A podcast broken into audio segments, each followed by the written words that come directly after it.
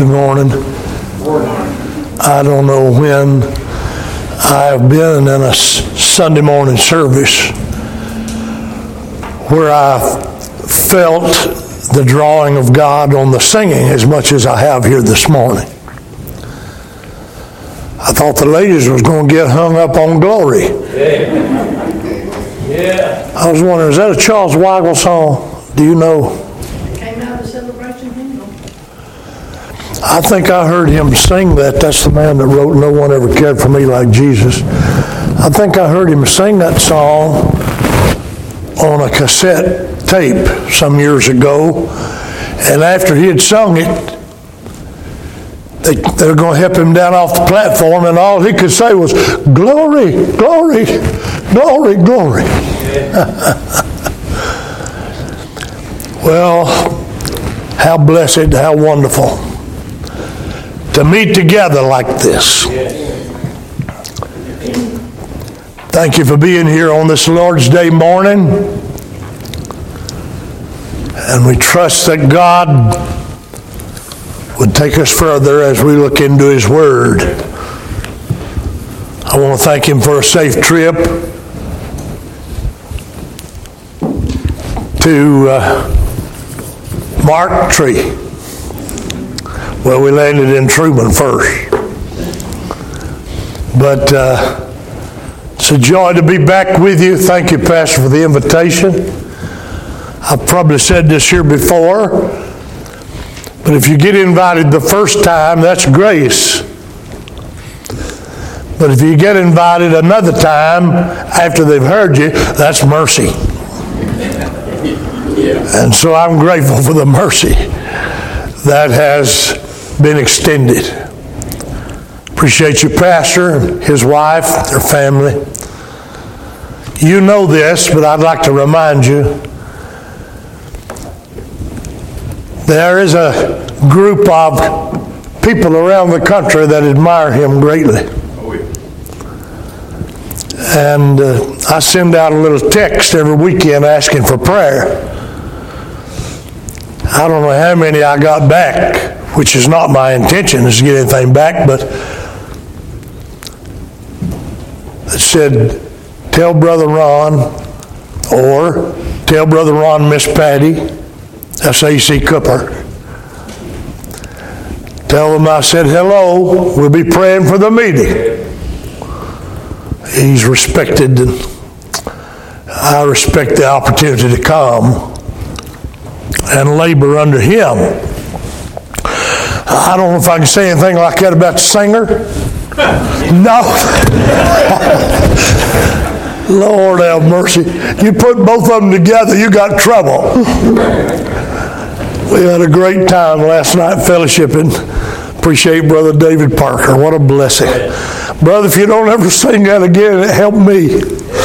It helped me. Brother Dan enjoyed your number. You went way back yonder and got that one. What a good word. Thank you for your prayers. I perceive that prayers have been going up for the meeting. And I too am interested in an inter- intervention from God. It isn't that you don't hear preaching, you hear preaching, preaching, anointed preaching, teaching. We need God to break in on us at times. And oh, that He might be pleased to do that in these services. I want to have another word of prayer before we look into the Word. Our Father, we give Thee thanks for this sacred moment. We thank You, Lord, for this people. We thank You for the privilege of laboring among them. We thank You for the man of God You've put over this church the opportunity to labor under him.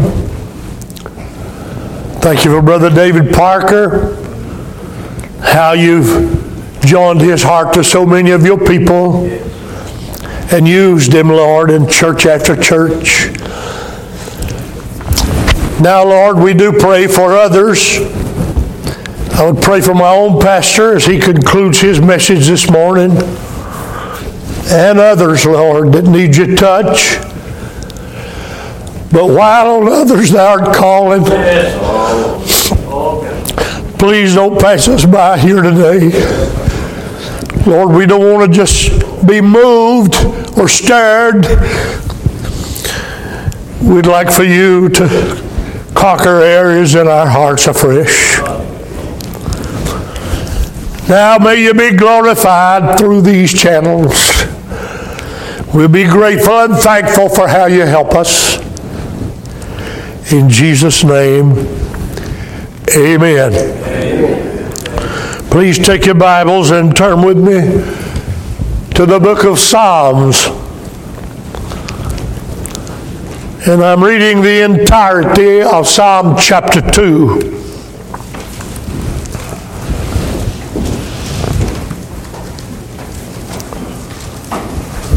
Psalm chapter 2, we'll begin with verse number 1. Why do the heathen rage and the people imagine a vain thing? The kings of the earth set themselves, and the rulers take counsel together against the Lord and against his anointed saying, Let us break their bands asunder and cast away their cords from us. He that sitteth in the heavens shall laugh. The Lord shall have them in derision. Then shall he speak unto them in his wrath and vex them in his sore displeasure. Yet have I set my king upon my holy hill of Zion. I will declare the decree. The Lord hath said unto me, Thou art my son. This day have I begotten thee. Ask of me, and I shall give thee the heathen for thine inheritance and the uttermost parts of the earth for thy possession. Thou shalt break them with a rod of iron. Thou shalt dash them in pieces like a potter's vessel. Be wise now, therefore, O ye kings. Be instructed, ye judges of the earth. Serve the Lord with fear and rejoice with trembling. Kiss the Son, lest he be angry and ye perish from the way when his wrath is kindled but a little. Blessed are all they that put their trust in him. That's reading the entirety of Psalm chapter 2. You may be seated.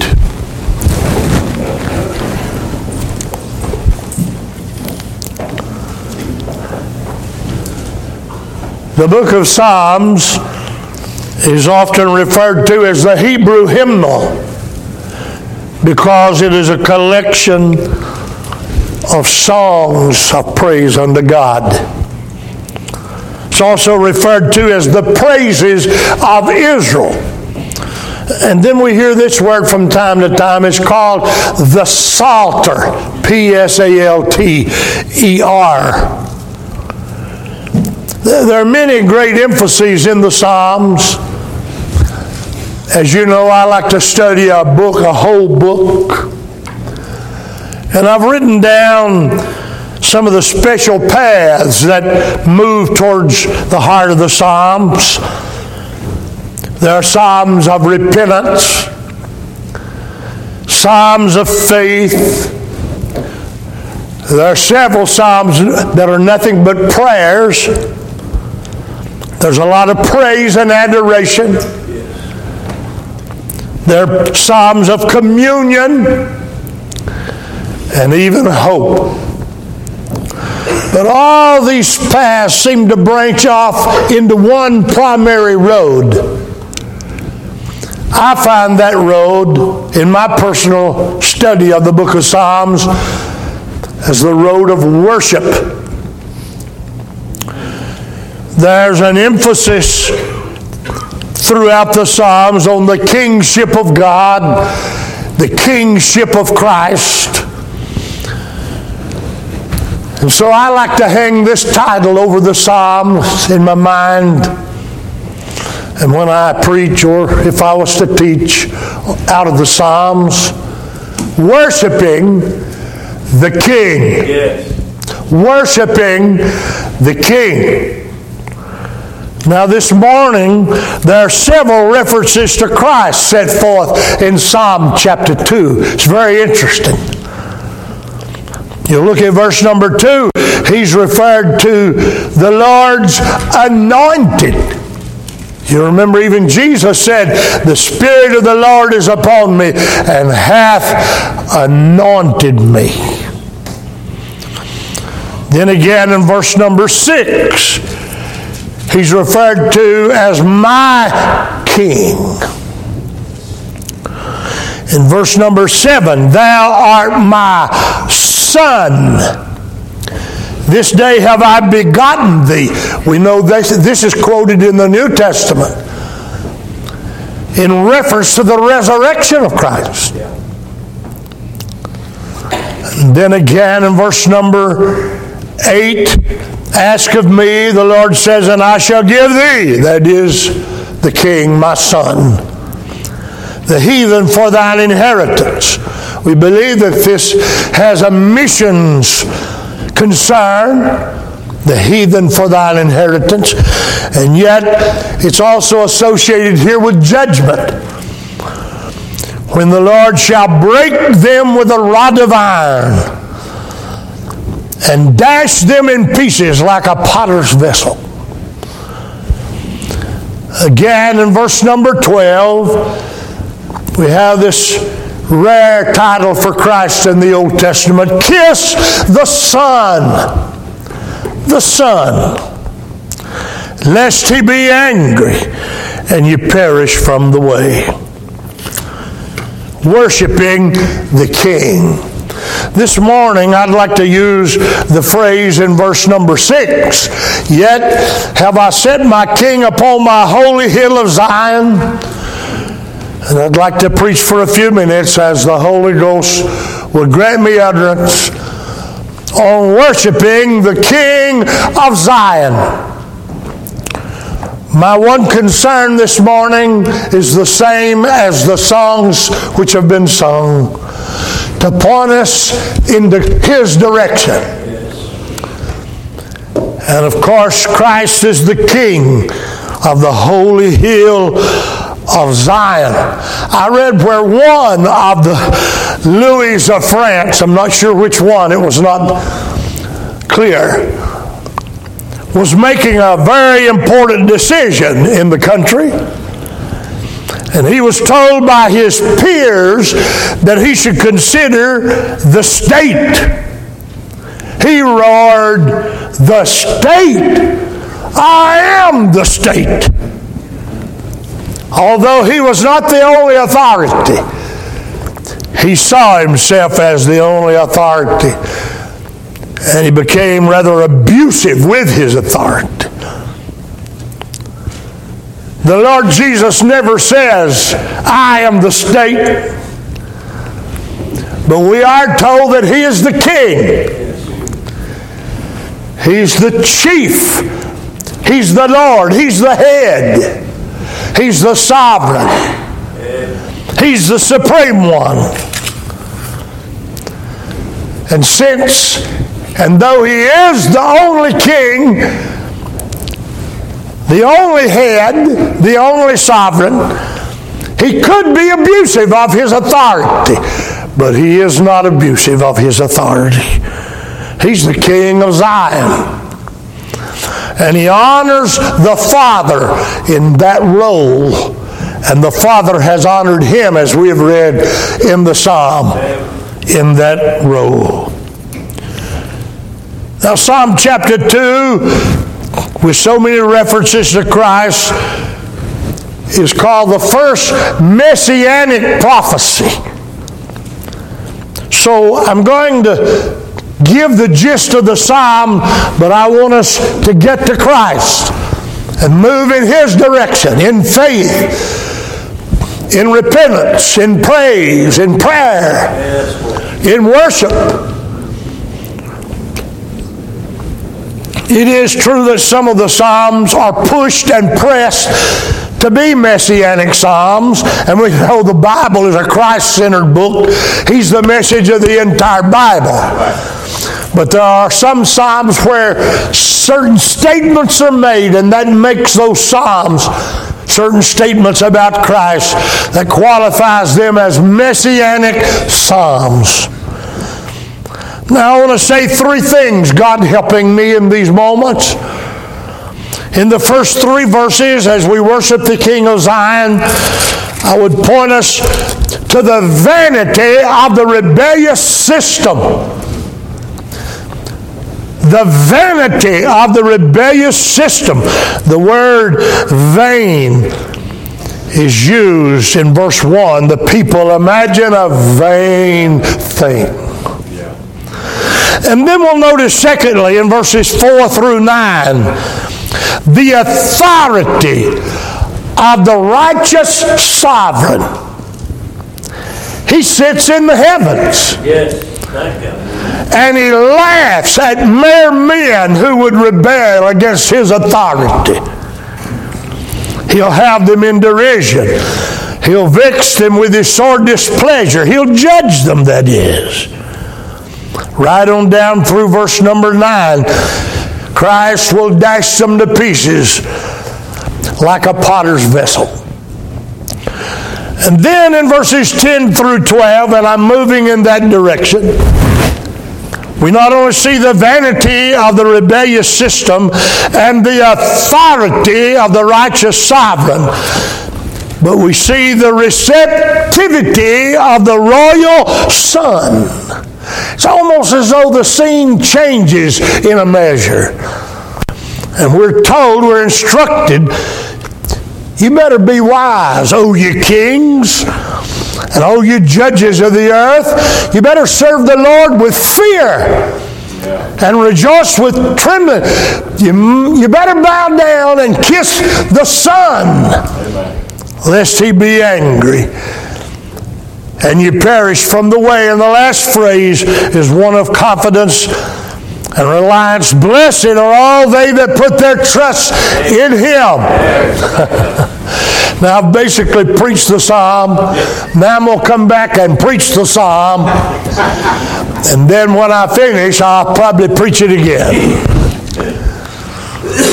Let's begin with verses 1, 2, and 3 and we become aware of the vanity of the rebellious system.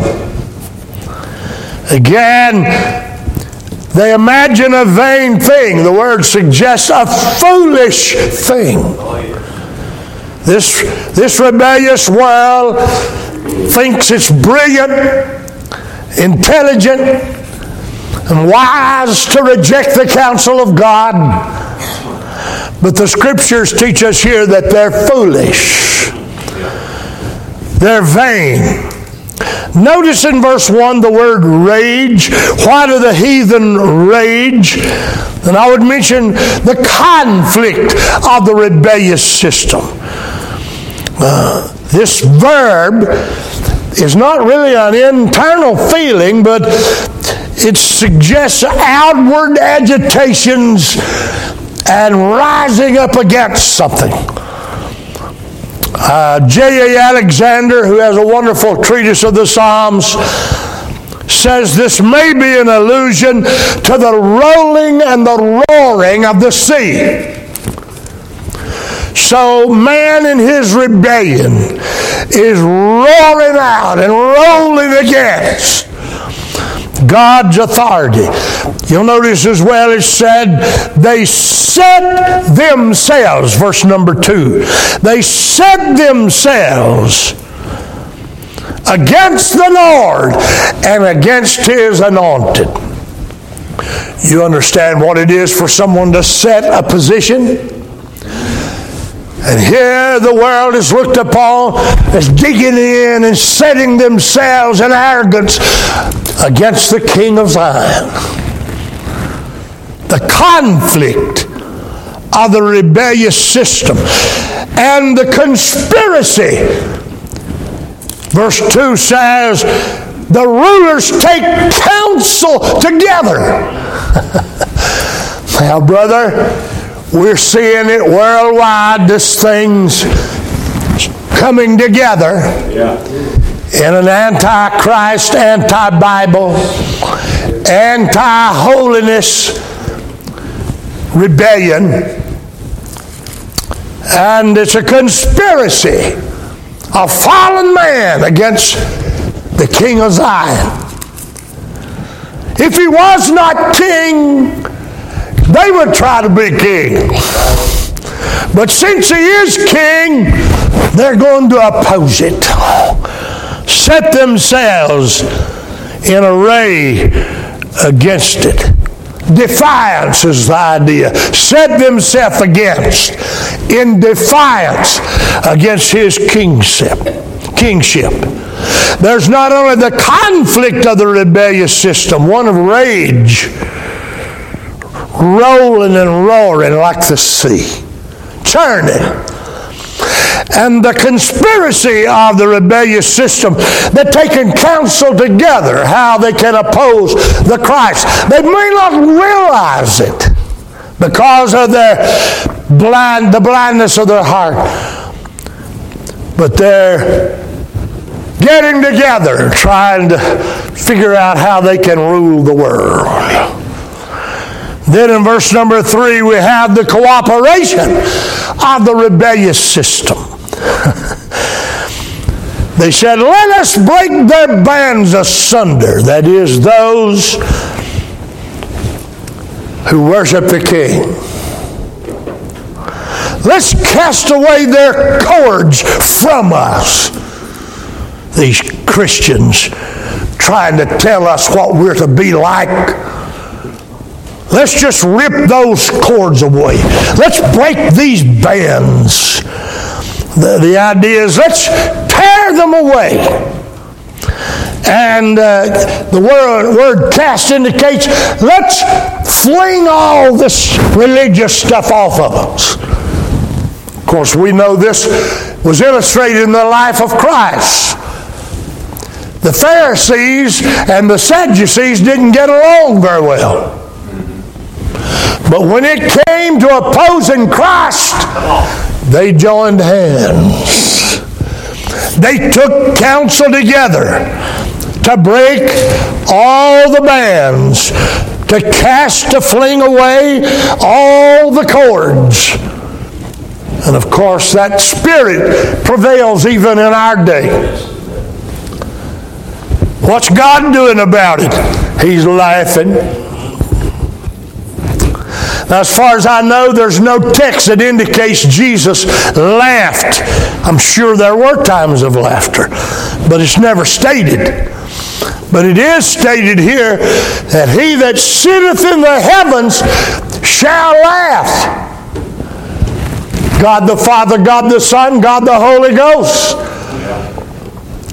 Mocking the rebellious system. Have you not, when you got tired of hearing it all on the news, have you not just laughed out loud at times and said, Can you believe that? Yeah. Yeah. I, that's hard for me to grasp. Did you hear what they said? Listen, it's all in vain. Yes, it is. Christ is the King of Zion. And he will rule in Zion. And we don't have to wait till then for us to worship Him as King. I had one of my students say to me on one occasion, he said, Well, uh, you know, Jesus won't be king until he comes back. I said, Brother, he's king when he got here the first time. It isn't that we're going to make him something. He's already something. Ah, notice the authority of God in these verses. First of all, his authority is seen in his derision. The word indicates to mock. In his mockery. One of the old writers, Thomas Adams, said, If God's smiles be so terrible, what are his frowns? If his laughter is one of derision, uh, of hopelessness for man, what will it be when God frowns upon this world? his authority is seen in his derision. Not only his derision, but his authority is seen in his destruction. Look at verse number 5. Then shall he speak unto them in his wrath. and vex them in his sore displeasure. The word displeasure is another word that's translated wrath in the Old Testament. You'll notice in verse number 9 that wrath is described Thou shalt break them with a rod of iron. Thou shalt dash them in pieces like a potter's vessel. That is, God's wrath will not be part part here and part there, it's going to be destructive, brother. The authority of God is seen in his destruction. He's not going to tap on the pot, he's going to break it in pieces. Yes. Yeah. Oh. Then, of course, verses 6 through 9 him being the king chosen of God, raised from the dead, given an inheritance among the heathen. And with authority, we see not only the authority of God in his derision, his mockery, his laughter, his authority is seen in his destruction, his wrath. But in these three verses, we see his authority seen in his determinations. This day have I begotten thee. This is a decree. God states his decree, his determination. Old John Bunyan that wrote Pilgrim's Progress and also that book that didn't get a whole lot of publicity, The Holy War. He said, opposition to the gospel is unreasonable and ineffectual. Amen. When God finishes, there'll be no clenched fist, brother. Every knee will bow. We've looked at the vanity of the rebellious system in verses 1 through 3 and the authority of the righteous sovereign, verses 4 through 9. Now, we come to some special words of grace and kindness. This, this fascinates me. God describes this rebellious world. He describes His awesome judgment upon this rebellious world, His sovereign place above all. And then He says, What you need to do is obey me. Look at verse 10. Be wise now, therefore, O ye kings. Be instructed, ye judges of the earth. Serve the Lord with fear and rejoice with trembling. Here we have the receptivity of the royal son Spurgeon said, Here these rebels are exhorted to obey and give the kiss, the kiss of homage and affection to him whom they have hated. the heart of God cannot be fully grasped at it. He says, I'm going to judge rebels, but you better obey my commands and come towards my son. Then in verse number 12, he not only said, We're received when we admit our need. I need his wisdom. I need his instructions. I need to fear him. I need to tremble before him. When we admit, admit is my word, admit our need. I talked to a fellow not long ago. He said, Tom, he said, I, I know I need to be saved.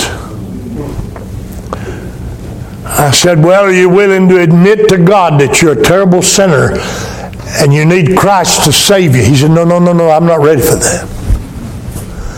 It's one thing to think and to use terminology that indicates that you're bound to Christ. It's another thing to admit your need. you know, when I was 14, God began to really deal with me. I went to the altar several times.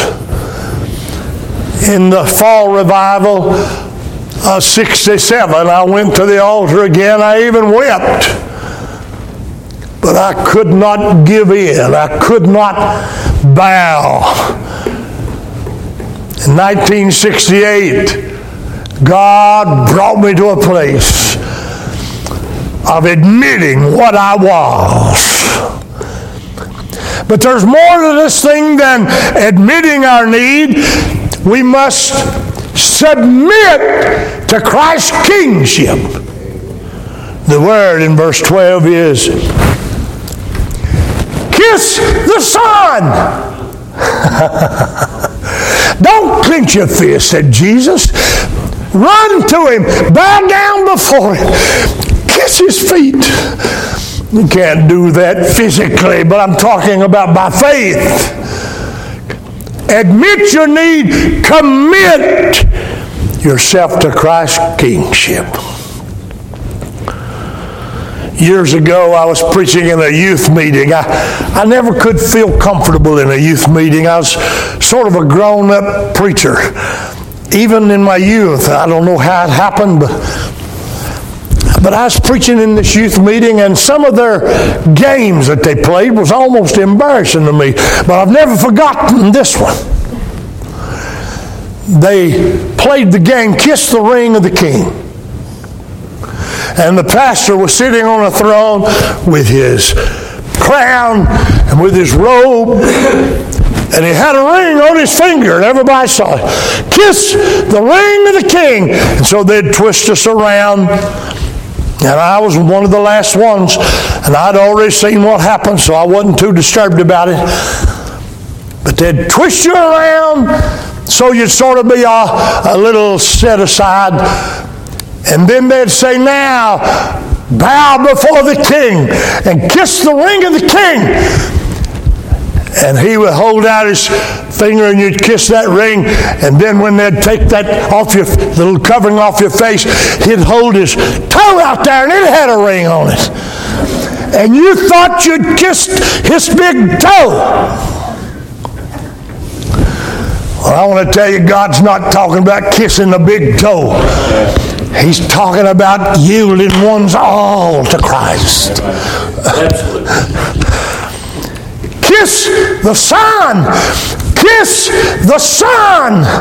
You remember that little woman that came into Simon the Pharisee's house? Yeah. And she whipped on Christ's feet. Then she wiped his feet with her hair.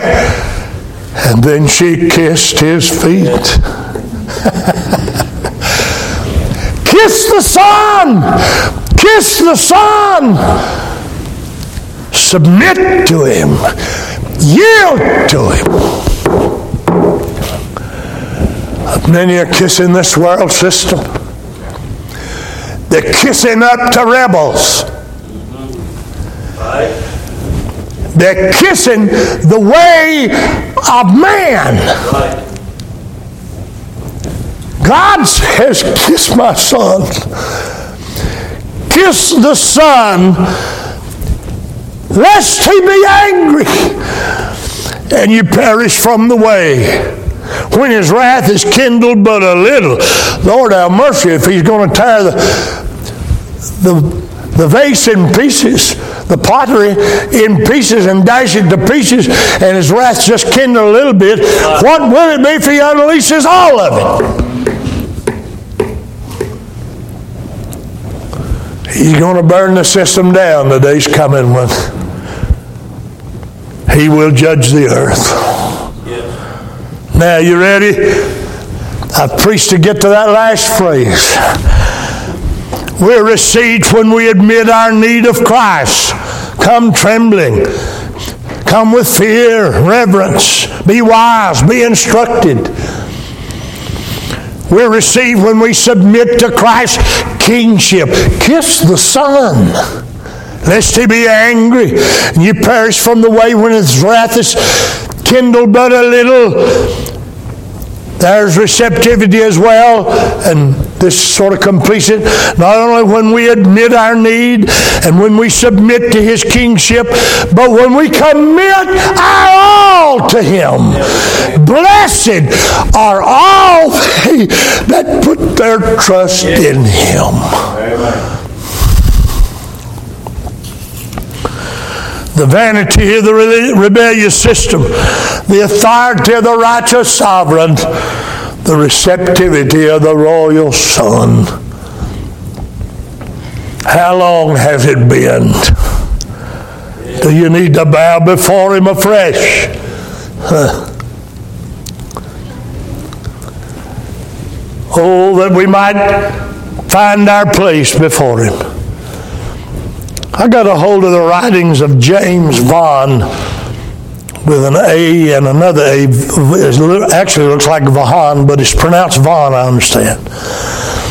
And I read, was reading a sermon by Vaughan, and he wrote of a great Roman emperor who came back to Rome to celebrate a mighty victory as he was going up with pomp and chariots and soldiers in the midst of these great hosts of people, a little boy ran out of the crowd and was running towards the emperor. The people in the crowd held him back and said, Son, don't you know that's the emperor? And the boy replied, Yes, he is your emperor, but he is my father. Yeah. Amen. Listen, Christ is the King, but you can be received as a son, received as a daughter. Ah, may we admit our great need even this morning as we come to this opening service. May we submit to His kingship afresh and commit our lives totally to Him. Revive us again. Fill each heart with thy love. May each soul be, be rekindled with fire from above. Hallelujah! Thine the glory. Hallelujah! Amen. Hallelujah! Thine the glory. Revive us again. You interested in that? Worshiping the King of Zion. You're standing with me, your heads are bowed, your eyes are closed.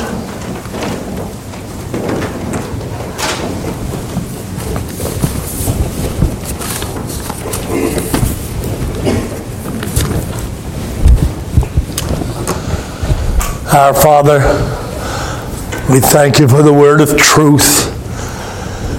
Thank you for the Spirit of truth who takes the word of truth and puts the truth in our hearts.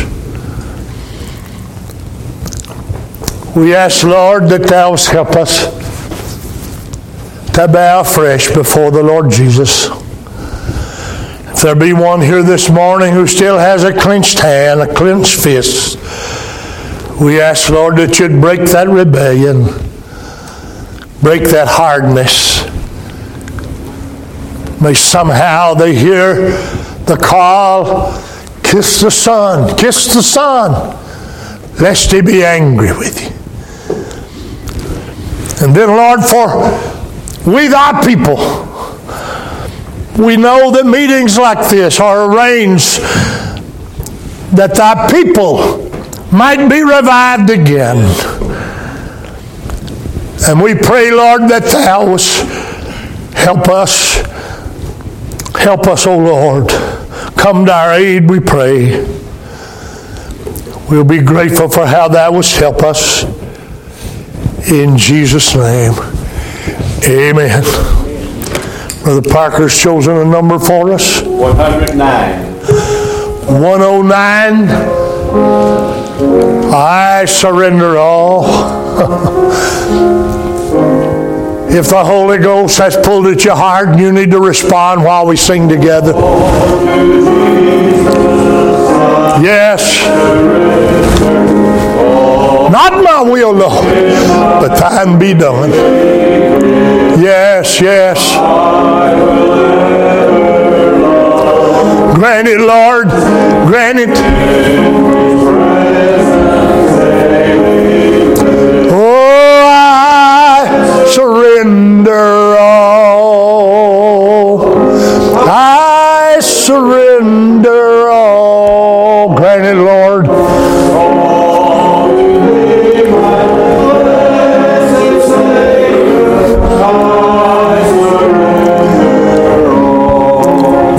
Sing a final verse, you understand this. I'm not here just to try to get some folks down to the altar. I've not preached an altar sermon. I've preached about the King of Zion. Our concern is that each one of our hearts will be melted before Him. We'll respond to Him. While we sing another verse, may the Lord grant it to be true. Sing it now. Yeah. Oh, Holy Spirit.